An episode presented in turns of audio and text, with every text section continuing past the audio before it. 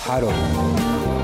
ハロー。レイブストメディア。レイブストメディア。音楽と喋ろう。レディオ DTM。プレイリストで聴いている方は、フランク・オーシャンのブロンドというアルバムから、えーナイキスをお送りしました。えーここからがパート3の始まりですね。えー改めて今日の参加メンバーは、ディレクターの金子さん、はい、金子ですえ。ーそしてスタッフのまんちゅう、はい、まんじゅうでそしてす。スタッフの岩橋くん、はい、岩橋です。はい、そして私、佐藤直です。えー、どうすかもう、よくない最高最高。最高ですよね。うんなんか、さっきの話の流れで曲の順番ちょっと変えたんですけど、実は、あの、針を落として、なんていうのブブブっとこう、うん。縁のさ、ノイズがちょっと乗っかってさ、で、こう、音が入ってくる瞬間で、あの、シンセが、フワーンってなって、ちょっとこう、ダウナーなビートがさ、なってくる。あの瞬間に、やっぱ俺は家で、なんか明かりを消して、タバコでも吸いながら、うん集中して聴いてたいって思える思考の時間なんだよね、すごい。うううんーん。なんか、うわぁ、入り込んできたみたいな、なんかこう、トリップするよね。するよね。うんなんか、ボーンといける感じ。な最高ですね。で、まあ、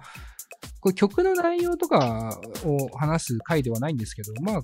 ちょっと紹介する意味でも、まあ、このフランク・オーシャンのこの曲自体も結構こう、そんなに明るいことを歌った曲じゃないんですよ。内容もね。で、まあ、一番わかりやすいのっていうか、すごく素晴らしいのは、カムイ君ってあの、天狗ギャングスターのラップのカムイ君がカバーをして、日本語でね、うんあのカバーしてる。それすごいね、あの、参考にもなるんで、ぜひとも聴いてほしい、素晴らしいカバーなんですけど。結局家で聞くっていうのは、こういうことですってなっちゃいます、僕は。あの、ここで、ワン、ツー、スリー、フォー、バーンって行きたいとこですけど、まあなかなかね、やっぱ家だとそういう聞かないなっていうのはうんうん。あるかなうん、金子さんなんかもそうじゃないですか。そうねロ、ロックは聴かないっすね。ううんん、うんレコードでは特に聴かないかそう。あんまりねら。、うんうん、どっか、なんか、あの、安らぎの時間っていう感覚はちょっとありますよね。そうしうん染みたいんですよ、やっぱ。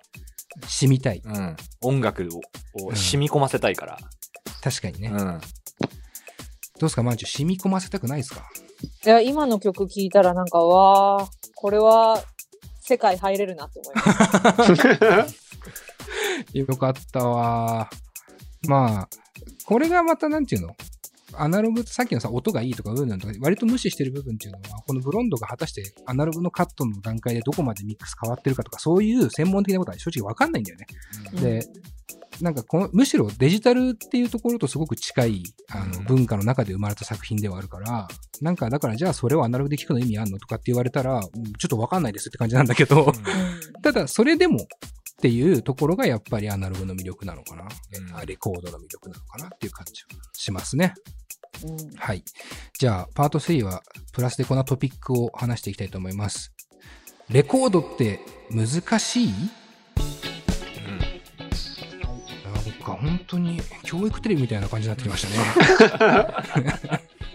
まあ今の話にもちょっと入りましたけど難しさねありますけどここではですねそういう音楽とのつながりとかではなくてもっと大事な物理的な話をしていきたいなと思っているわけですよね。うんうんえまあだからマンチューに今要はレコードの世界に没入する魅力を語ってきたけどもじゃあいざってなったらさ何がどうなのかってマンチュー知ってるんですかどういう感じにしたらいいのみたいな。いやまず、何が必要で道具としてうんうんっていうのがなんかわかんないし、高そうっていう、うんあーなんか金額的にも高そうだし、はいはい。あと家に単純に置く場所がどれぐらいのスペース必要なのっていううんうん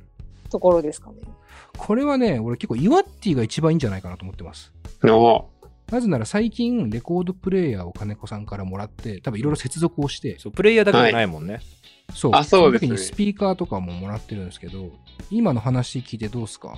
岩橋君のこう値段とか場所とかっていうところで言うと。 あー、場所はでも、確かにちょっと、長い机とかないと大変かもしれないですうね。うんんうんうんうんそれはやっぱ大きいから、レコードプレイヤー自体が。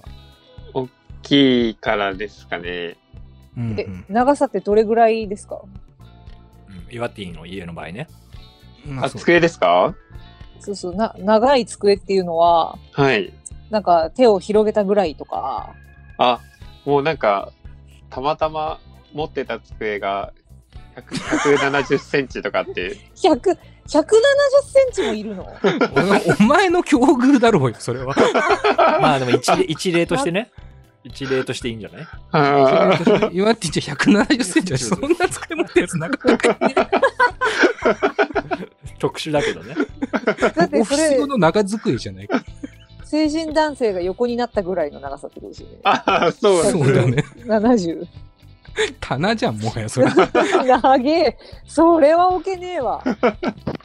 まあでも、なんかそれ全部必要ってわけじゃないよな。これ勘違いを招くたあめだ全けど然。必要ないと思います。ううんん。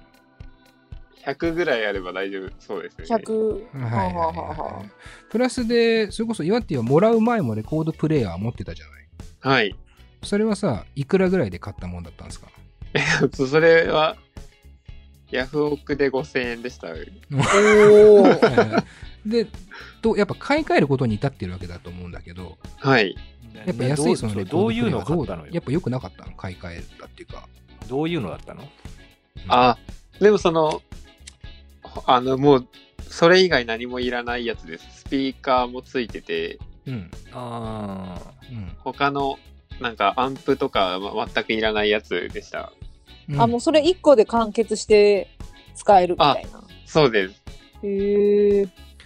それがだから入門っていうかさまあなんつうのエントリーモデルっていうかさとしてはやっぱスピーカー付きであるっていうのははい。まあ一個あるよね種類としてはねそうですあ、ね。俺も最初はね、そういうので入ってますよ。確かにうん俺金子さん荻窪の家にあった気がするんだようん。な、あの、それこそね、当時ビレ版とかで売ってた。そうそうめっちゃ流行ったんだよなうビレ版で売るのうがんあの、いや、しょっぽいスピーカーだけどね。しょっぽいスピーカーとしょっぽい針がついてる。で、レコードのっけると、本体よりもレコードの方が大きいから、あ出まくる。はみ出ちゃうやつねはみ出ちゃうやつ。うん。ありましたねでとか入りっましたていうのもあるよねうん。うんそういうのもあるまあ導入があるからさそういう意味では値段的には言ったら5000円から1万円あればまあうん聞けるところまではいくっていうことだよねあ。うん。だからあとは、マンチューはいい音で聞きたい。てか、その、最初のレコードの印象でいい音っていうのがあったから、うんそれはやっぱ守りたいんですか、自分の中で。うん。あ、でも、所有欲と、うん持ってみたいっていう気持ちがまず一番強い気がするから、はいはいはい。それ一個で完結できるんだったら、まずそれで済ませちゃってもいいかなって今ちょっと思思いました。なるほど。うんどうなんですかねこれ一応、僕はね、その経験がないんですよ。スピーカー付きのレコードっていう、レコードプレイヤーっていう。まあ僕は両方経験してるからあれだけど、えまあハマっちゃったら結局買い替えますね。これは確実に言えると思う。うん。あうん、ー割とすぐ物足りなくなる感じです。うんハマっちゃうと。もうわすごい分かりやすく言うとさ昔のパソノートパソコンって音死ぬほど悪かったじゃん。うん。それで好きなアーティストの曲聴いて満足できるかどうかの話だと思うんですよ。でそうそうびっくりするぐらいできちゃう人がいるから。えそれもいいとこだよ な、レコーそうド。そうそうそう、んだからそれを言う人だったら多分買い替えないけどうん。大体は物足りなくはなるとは思います、うん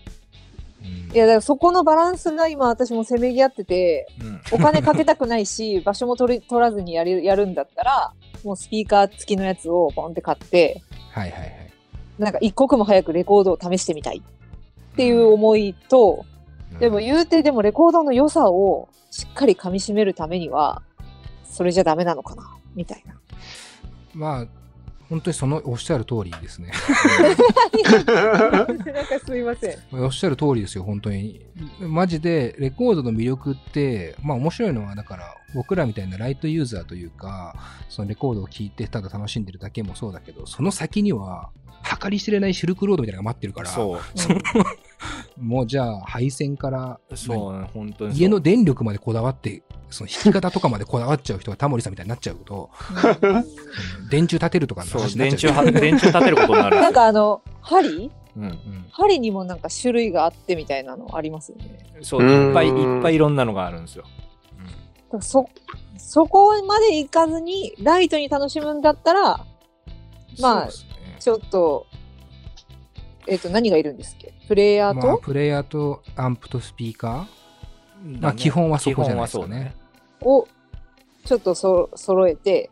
ー、エントリーモデデルの安いやつ揃えてやってみるみたいな。ル、まあ、あとは家にコンポとかないのと思うけどラジカセ何 なのどういう生活なの CD ラジカセならあります、あースピーカーじゃないんだね家にう1個も、ん、なないですね。ああそれだとちょっとあれ、ですもね、だったらレコード云々だけどそういうのをスピーカーちゃんとしたスピーカーと、まあ、CD 聴けるコンポみたいなのを、レコード一回は考え外してうん置いとくっていうのは別にいいんじゃないとは思うんだけどそれをうんまずそれをまず置き置こうと思えるか思えないかの判断が必要かなと思いますけどうん、ここがだから夫婦で揉めるとこなんですよね。やっぱねこう夫婦間ってのはそこ難しいんでしょうねうん私は一足飛びにレコードに行きたいっていうタイプなんですけど、うん、うん夫はまずスピーカーからだろうっていう、CD がこれだけあるんだから、みたいな。まあこう男子的立場になっちゃうかもしれないけど僕は旦那さんの言うことを聞いてほしいとは思いますこの回 ここれでもレコードを進める回ですよね。いやだからもうスピーカー揃えた上でそうそうそうつなげられるのあるからえだってせっかくつなげられる方だからレコードも聞きたいじゃんっていう攻め方もあるじゃないあああ。あ、なるほど、なるほど。だからとりあえずあいいねいいねコンボ買おうっつって買って CD 聴けんねってなった時にあレコードもつなげるらしいっすよみたいなそういう感じでこう進あーめていけばじゃあなんか今、その聞いてる方で、レコードってすっごいハードル高えなって思ってる人は、スピーカーから始めてみるみたいな感じですかそうでそれはね安くあるよねめちゃめちゃあるあるうんあと、うん最近のだとそのさっき言ったイワッティの入門機はい。のやつのトレンドって USB でパソコンに接続できますよみたいなのがあんのよあうんーでうんなんかソフトとかもついててそれでパソコンで録音できますよみたいなのを売りにしてるんだけどはいはいさらに今のトレンドは Bluetooth で飛ばせますよがあるんですよあーあ ーなるほどねだからその Bluetooth のいいスピーカーちっちゃくていい音うん重低音ちゃんとなるスピーカーみたいなのも売ってるじゃないですかそんな高くなくて、うんうんええでそういうステップアップの仕方が多分今の最新のステップアップだとは思うんで、うんうん、そういうのでもいいかもしれない、確かにうんあ、でもそれだったら全部できるってことですよね。できる Bluetooth でうん、だ飛ばしつつ、スピーカー使ってか、ら普段はすあの Spotify をうんつなげて iPhone とつなげて Bluetooth スピーカーでうん Spotify から聞けばいいしであの Bluetooth 飛ばせるあのレコードプレイヤーだったらそれを接続させてレコード聞きたい時は同じ環境で聞けるみたいなのもできる、なんか未来のレコードの聴き方ですねうんー。それはそれででもまあ時代がねあの進んでテクノロジーが進んでるわけですから別になしじゃないと思うんですよねなしじゃないですねただやっぱあのスピーカーっていう意味っていうかねあのレコードをせっかく音楽没入して聴きたいっていうところであればまあスピーカーっていうところは何にしても必要なのかなっていうところがありますかね、まあ難しさまあそれを難しく取れるかは正直微妙なんですけどまあえっ、と音がいいところでこうダイナミックなものを聴くっていう